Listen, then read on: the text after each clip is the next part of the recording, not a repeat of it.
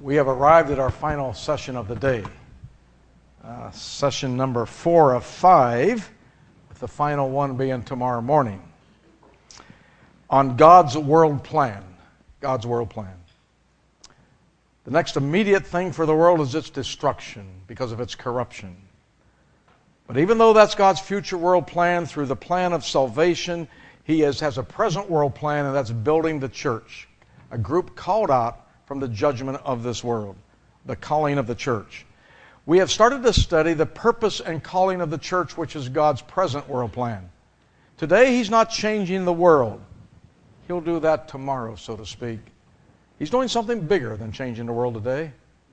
He is calling out of the world a people for His name. Just not a people, for His name. So that brought us to uh, our outward calling for His name's sake. We preach His name and we need to live the gospel, we learned. We function as a light or a beacon. And as a people for His name, we have an upward calling. We're not only God's beacon, we're God's building, specifically His temple. As a holy priesthood, we offer up spiritual sacrifices. So He's called out of people, not just called out of judgment, but for His name, as a testimony and witness here for the glory of God. Brother asked me during the break. In fact, he answered his own question, okay? So I'm just reiterating it. But he said, if you could boil it down to one word, just take everything you're saying to one word, why are we here? And the word is glory. Let him that glorieth glory in the Lord. To bring God glory in a world that doesn't. To give him his portion. We do that as a beacon, as a light. We do that as a building his temple and offering up as important as those things are. As I read in the Word of God, there's two other areas the church is here for that would all come under glory. And, and, we'll go to this one here. We're not only a beacon light, we're not only a building temple, we're the body, the body of Christ. And this brings us to our downward calling. And by downward calling, I mean what we are to be involved, involved in on planet Earth, down here. Okay? Yes, we lift up sacrifices. Yes, we are to shine forth the outward calling. But there's also a downward calling on this planet.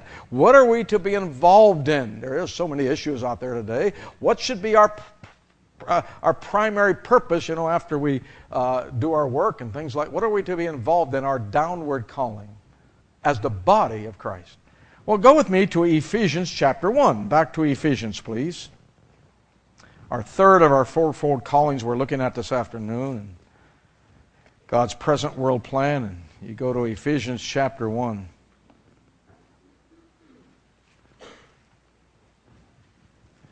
And uh, for those of you involved in supper preparations, I'm going to make an educated guess here, and I plan to be done by 6 o'clock. So, whatever that's worth, the educated guess of a preacher when he'll be done. But uh, you, you go to Ephesians chapter 1, please. We were telling the men up at camp that sometimes we preachers, we follow Paul the Apostle. He, he wrote the book of Philippians, and there was four chapters in it, remember? Four chapters. Chapter 3 and verse 1, which is 50% through. You know what his opening words are chapter 3 and verse 1? Finally, my brethren. And he was 50% done. well, having said that, we're in Ephesians chapter 1, and we'll break in here at verse 22. Ephesians 1 and verse 22. And hath put all things under his feet, and gave him to be the head over all things to the church, which is his body, the fullness of him that filleth all in all. I can understand how he's the full, fullness of me. Ye are complete in him. I do not take it in how the church now is the fullness of him. He is not called the body. The Lord Jesus is only called the head. He is the head of the body, the fullness of Him that filleth all in all. Since the cross and resurrection of Christ, and I say this reverently, spiritually speaking, the Lord Jesus picked up an extra dimension, something he didn't have before, the body of Christ. You remember, he ascended up into heaven. He was rejected by this world, crucified. And the disciples saw him from the Mount of Olives ascend up into heaven. He's not here. That is, as the head, he's not here. He's not the king of this world. But I want to tell you, his body is here. Through this body of Christ, a spiritual entity, his body is here, and it's the fullness of him. And that brings us to a downward calling, what we are, the primary thing we're to be involved on on planet Earth down here. For you see, not only did he ascend up to heaven, when he got there, he sent down the Holy Spirit to come into our hearts in the, in the language of 1 Corinthians 12 13. For with one Spirit or by one Spirit are we all baptized into one body, whether we be Jew or Greek or bond or free, and have all been made to drink into one Spirit. So we are immersed, baptized into this one body of the Lord Jesus, of which He is the head. And it's, it's through the agency the Lord uses of the Holy Spirit.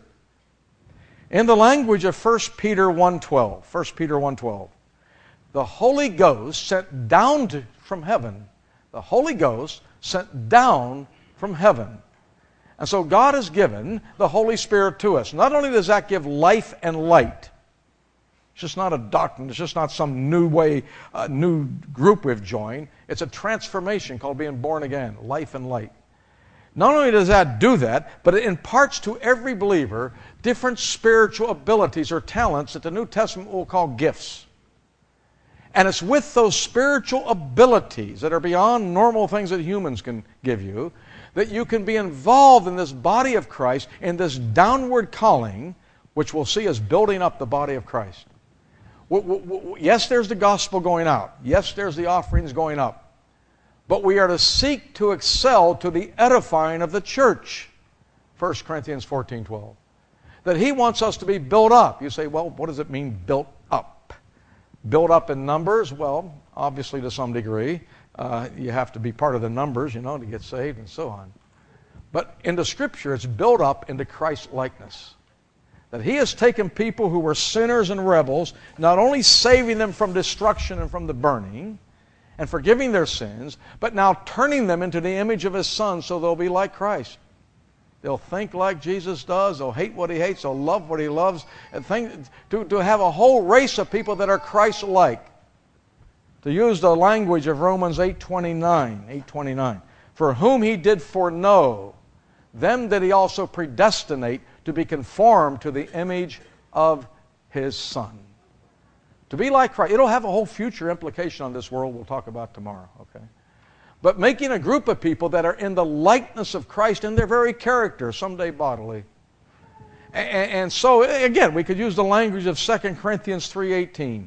But we all, with open face as beholding in a glass, the glory of the Lord, are changed from glory to glory, even as by the Spirit of the Lord.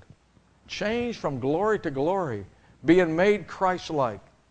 Now, to accomplish that, the head is in heaven. So, what he's doing to each member of the body of Christ, he's not only imparted the Holy Spirit, he's imparted abilities, unique abilities, that each believer will have to contribute to the building up of the body of Christ into Christ likeness. Not just some physical building you're involved in, not just some uh, uh, numbers you're counting, but into Christ likeness is the growth of the church. And that is our downward calling. The main thing we're to be involved in here, down here, as far as service is concerned, not speaking of worship now, but as far as service is concerned, is the building of the body. And with that in mind, go to Ephesians chapter 4. We are the body of Christ. There's one thing bodies are supposed to do, they're supposed to grow, at least up to a certain age. Okay? They're supposed to grow. Not only physically, they're supposed to grow in maturity, and we're still all doing that in wisdom and so on. And so there's, yes, we're saved, but when you're saved, you know about salvation, basic things you know, but there's a whole lot more to learn and to in wisdom and knowledge. And we're to grow into Christ's likeness. And this is this downward work to help one another grow into the fullness of God. So that when He does reign with us, we'll be ready to think just like He does. Well, anyway, Ephesians chapter 4 is the subject of gifts, the subject of spiritual abilities, called the gifts of the Spirit in 1 Corinthians 12. And 1 Corinthians 12, 7 puts it this way that the manifestation of the Spirit is given to every man to profit withal. No such thing as a believer without a manifestation of the Spirit. Something to help others grow in the faith. No such thing. It's going to be different. It's going to be a different amount, a different measure, you don't have the fullness, only Christ has the fullness. You're not going to have the same thing every other believer has, but you have something, and together you can get the job done through Him. Look at Ephesians chapter 4 and verse 8. Ephesians 4 and verse 8. Wherefore he saith, when he ascendeth up on high, he led captivity captive and gave gifts unto men. Now he that ascended, what is it that he also descended? First into the lower parts of the earth. He that descended is the same also that ascended up far above all heavens, that he might fill all things. So he's ascended up into the heavens. Well, what has he done? Well, here's what he's done, verse 11. And he gave some apostles and prophets, and some evangelists, and some pastors and teachers. He has sent the Spirit down as other scriptures show us.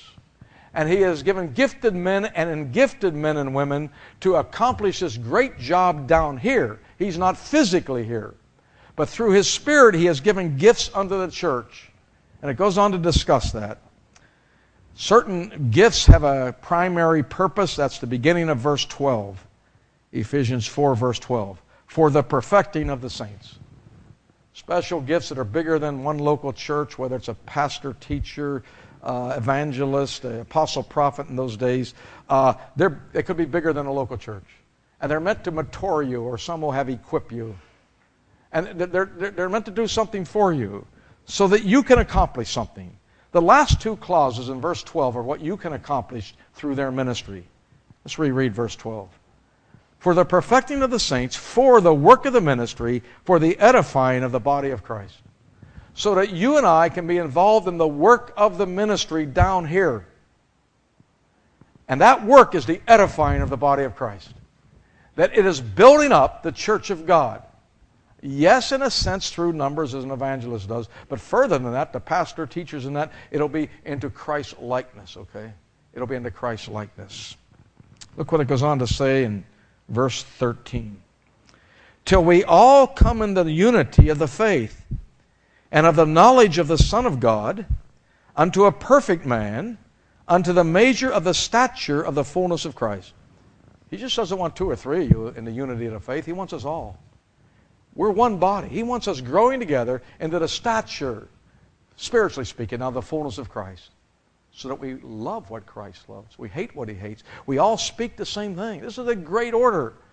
But, but, he gives special gifts so that we can be involved with ours and reach this goal of helping one another grow into the stature of the fullness of Christ. Get out of the children stage. Everyone that's saved is truly saved. They're born again, but some are baby Christians. They don't understand everything. He doesn't want you to stay a baby.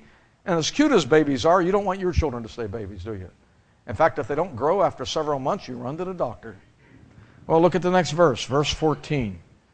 Verse 14. That we henceforth be no more children, tossed to and fro, and carried about with every wind of doctrine by the slay of men, and cunning craftiness, whereby they lay in wait to deceive. Satan is against the gospel, he's against the body of Christ. And he has counterfeited agents that we'll talk about later that are meant to throw your mind off the truth of God and Christ so you, you really don't get involved in this work. And he wants us not to say stay children so that we understand and are able to be involved in the church of God. So he goes on to say in verse 15, but speaking the truth in love may grow up into him in all things, which is the head, even Christ. So as we speak the truth in love, we grow up into him we're becoming Christ like. This is our downward calling. It is not changing the world. Not to say we should never stand for righteousness and be a light. But, but, but we can't change the world because it's under Satan. The one who can change the world, and we'll learn about tomorrow, is going to do it when he returns to earth the second time.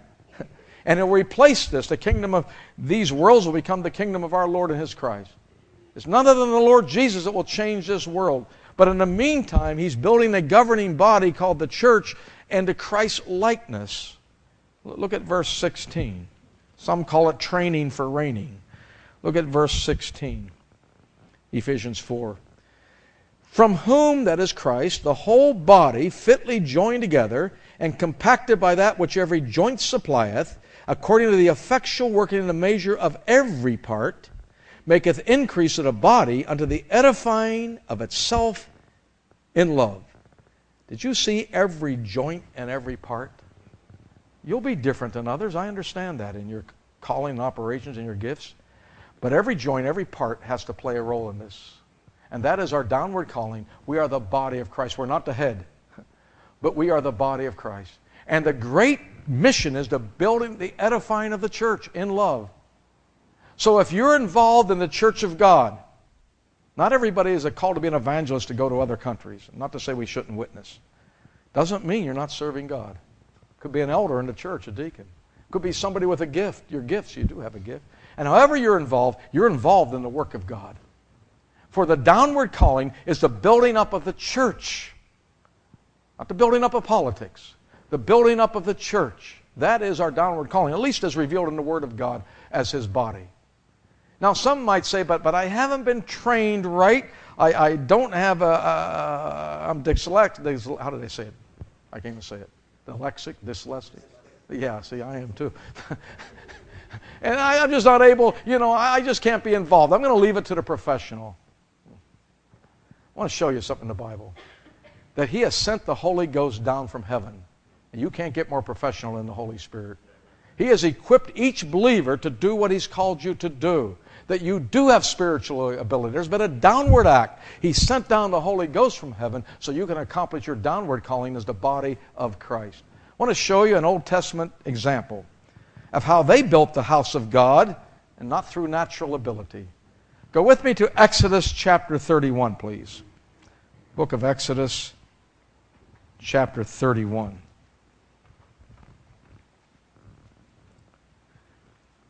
And it's how the tabernacle got constructed. How the tabernacle got constructed. You know who God asked to build his tabernacle in the wilderness? That holy sanctuary of God? He asked Israel, his people. He said in Exodus 25 8, Let them make me a sanctuary that I may dwell among them. Let them, the Israelis. Who were the Israelis? They had fresh been out of Egypt, they were slaves. They weren't skilled craftsmen, they, they were brickmakers. They knew nothing what the tabernacle would call for carved wood, artistic, uh, uh, uh, gold design, jewelers to craft the jewels, weavers. They, they, were slaves out in the field with bricks and straw. They were, an, in that sense, an uneducated people. And he turns to that group, he says, Let them make me a sanctuary that I may dwell among them. And the tabernacle is going to be full of silver and gold and beaten gold and uh, colorful weavings and just all kind of elaborate things in the sanctuary of God. How could they ever get it done? There was no tabernacle to school to go to back then. They couldn't buy a tabernacle kit at Lowe's, you know, and say, "Oh, I get it." No, it didn't exist. How will these slaves, these humble people, erect this gorgeous sanctuary for God on the physical level? The answer is in Exodus 31. Exodus 31 and verse 1. And the Lord spake unto Moses, saying, See, I have called by name Bezaleel and the son of Uri, the son of Hur of the tribe of Judah. And I have filled him with the Spirit of God in wisdom and in understanding and in knowledge of all manner of workmanship to devise cunning or artistic works, to work in gold and in silver and in brass and in cutting of stones, to set them and in the carving of timber, to work in all manner of workmanship.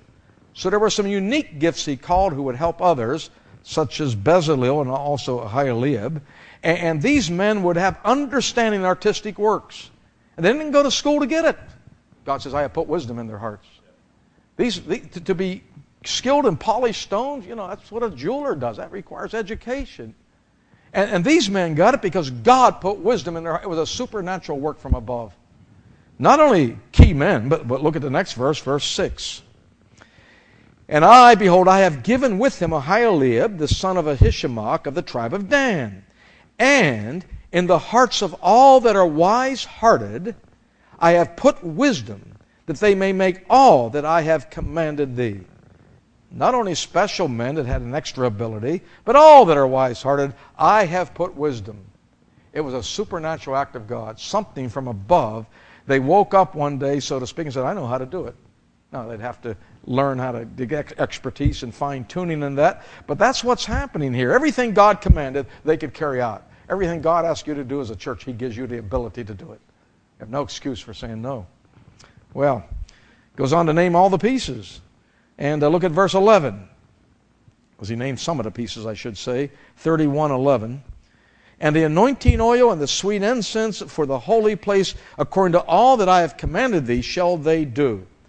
God not only commands, He gives the wisdom to do it. I'll show you an interesting verse on this also in chapter 36. If you go to Exodus 36, please.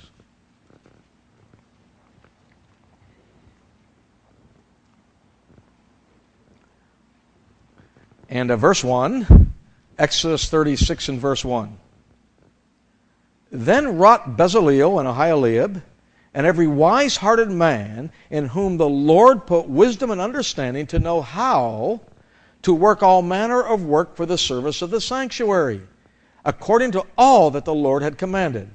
And Moses and Bezaleel and Aholiab and every wise hearted man in whom the heart of the Lord had put wisdom, and every one whose heart stirred him up to come unto the work to do it.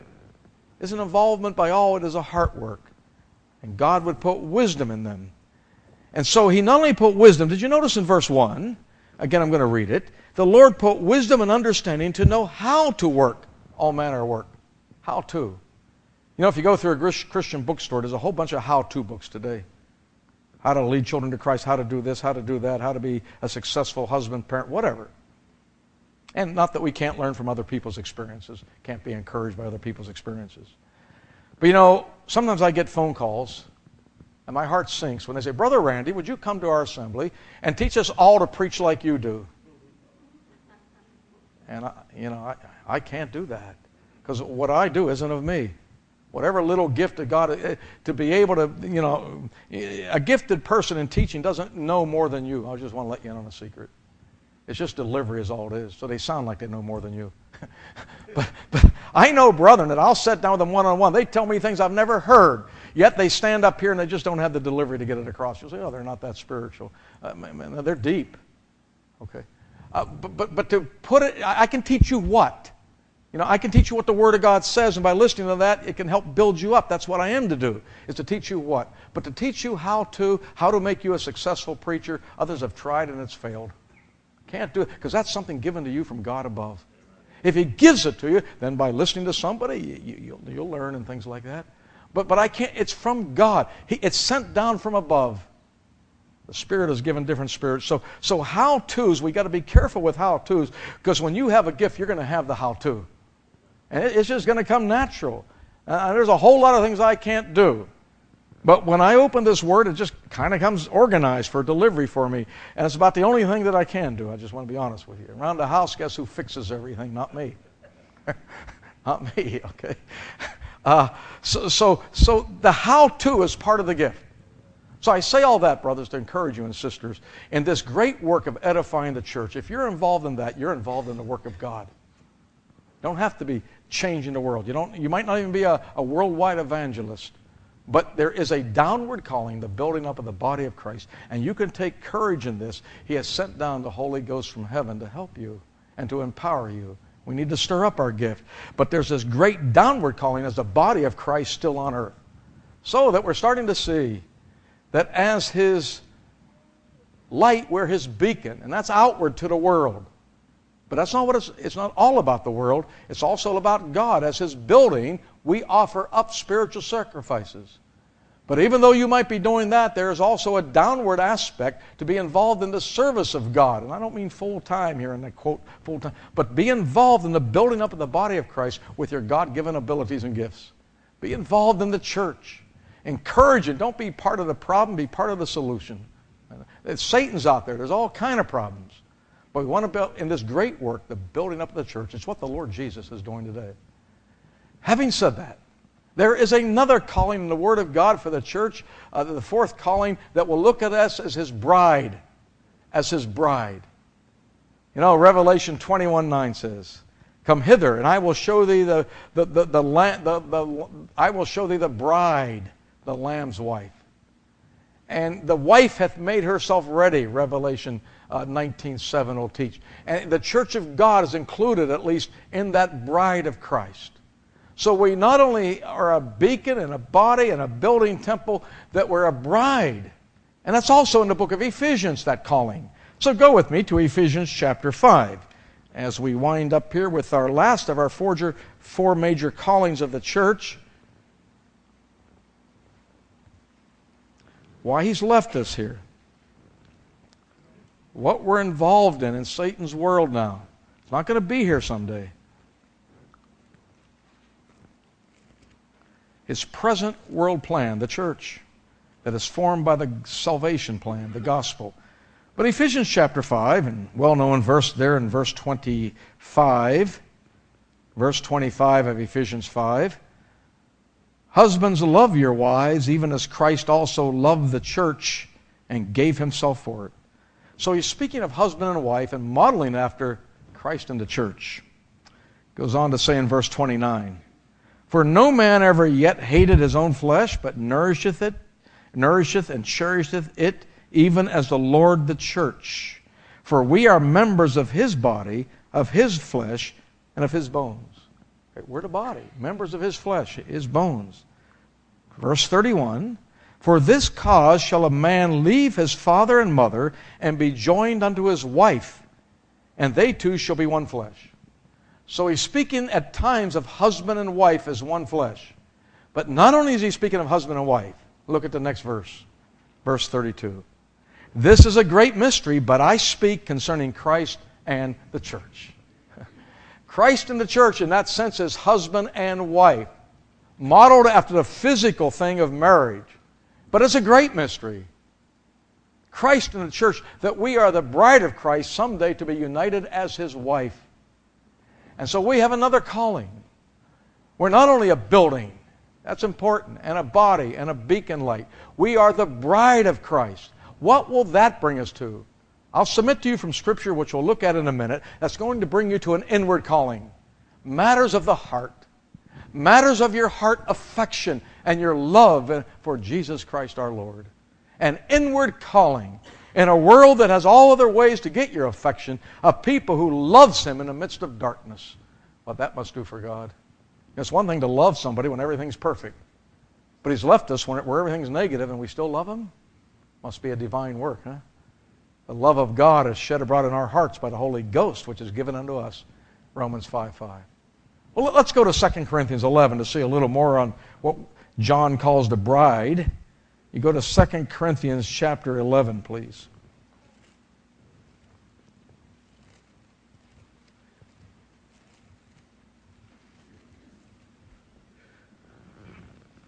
Second Corinthians 11. And I'll start with verse 1, 2 Corinthians 11 and verse 1. By the way, you see that beautiful bride? That's my daughter. My youngest daughter got married uh, in May. And she moved out to Portland, and for various reasons, not only that, we plan to relocate to Portland in May, in June of this coming year. Uh, we, we see a great need in the northwest area, and I'll still travel, but not quite as much. It's getting older, you know. And try, try to help locally. You got to do some traveling, but uh, uh that just reminded me of all that when that picture went there. But anyway, uh, 2 Corinthians 11 and verse 1. Verse 1. Would to God ye could bear with me a little in my folly, and indeed bear with me. For I am jealous over you with godly jealousy, for I have espoused you to one husband, that I may present you as a chaste virgin to Christ. Paul says, I have a godly jealousy. He looked at the Corinthian church, we'd say betrothed or engaged today. Old English word was, I have espoused you to one husband. That Christ is the bridegroom, He's the husband. The church is the wife, okay? And I've given you to one husband. And what I would like to happen, there's a wedding day ahead. I'd like to present you as a chaste virgin to Christ. That spiritually speaking, I want to see your heart affections not given to the world, not given to Satan your time and your money. I want you to give it to Christ because I want you to be a virgin, not running around with the enemy and with the world. I, I want you to keep yourself pure for that wedding day that's coming. So Paul would passionately labor among the church and sometimes rebuke them and instruct them so that they would be motivated to have a heart for the Lord Jesus and to keep themselves pure because any bridegroom wants a virgin on his wedding day. And spiritually speaking is what the Lord Jesus wants that will be unspotted from this world. It won't be in a false yoke with, un, with false religion. But it's not automatic. You say, well, that's going to happen automatic. No, it's not. Look what he says in verse uh, 3. Verse 3. But I fear lest by any means, as the serpent beguiled Eve from his subtlety, so your minds should be corrupted from the simplicity that is in Christ. Just like the serpent seduced Eve, and now we're another bride. He's crafty. He's the God of this world, but he's not pleased with a testimony unto God. And he's out to mar it and confuse it and to make reaching his goal very difficult. There's an enemy working against the church. And, but he's crafty and he's subtle, and that he will corrupt your minds. That's inside you. He's going to attack your mind, and so we have an inward calling that will begin to think different. You say, well, how could that happen? Well, here's his strategy. What, what he's after is the end of verse 3, I should say. What he's after. That he should corrupt your minds. Uh, your mind should be corrupted from the simplicity that is in Christ. From the simplicity that is in Christ. You know, that word simplicity is from the Latin word simplex. Simplex. You know what simplex means? One. You know what duplex means? Two. Triplex means three. Simplex means one. Some translations will translate it this way because of that. He will corrupt your minds from single hearted devotedness to Christ. Single hearted devotedness to Christ. That your affection, your love for the Lord Jesus, your inward affection, will be turned from the Lord Jesus. You say, I, I, I, don't, He died for me. Why would I do that? The crafty enemy will make you think you're serving the Lord Jesus when you're not. And he will create a counterfeit. And if you're not grounded in the Word and the truth of God, you won't recognize it. You'll say, yes, we can get involved in that. They, you know, they named the name of Jesus. If you name the name of Jesus, you must be all right. Uh, look at the next verse, how he'll do it. Look, look at verse 4. For if he that cometh preacheth another Jesus, whom we have not preached, or ye receive another Spirit which ye have not received, or another gospel, that's the way to be saved, which ye have not accepted, ye might well bear with him. And that's a sarcastic statement.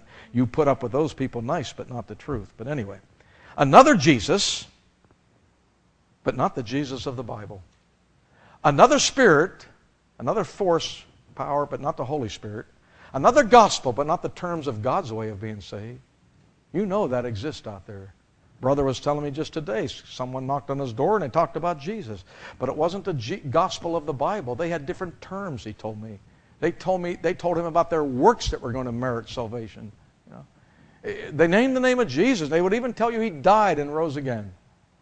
Crafty Satan has counterfeited it, and if he can't have your soul for destruction, he wants to corrupt your mind so that your inward mind and affections isn't given to the Lord. And you're actually serving him unwittingly. And so Paul, with passion, would labor in the church so that didn't happen. You see, a bride, she's a very closed minded person. Right? My daughter was engaged to her husband there. I mean, she wasn't open minded to any other suitors. She had her, only her mind on one, you know.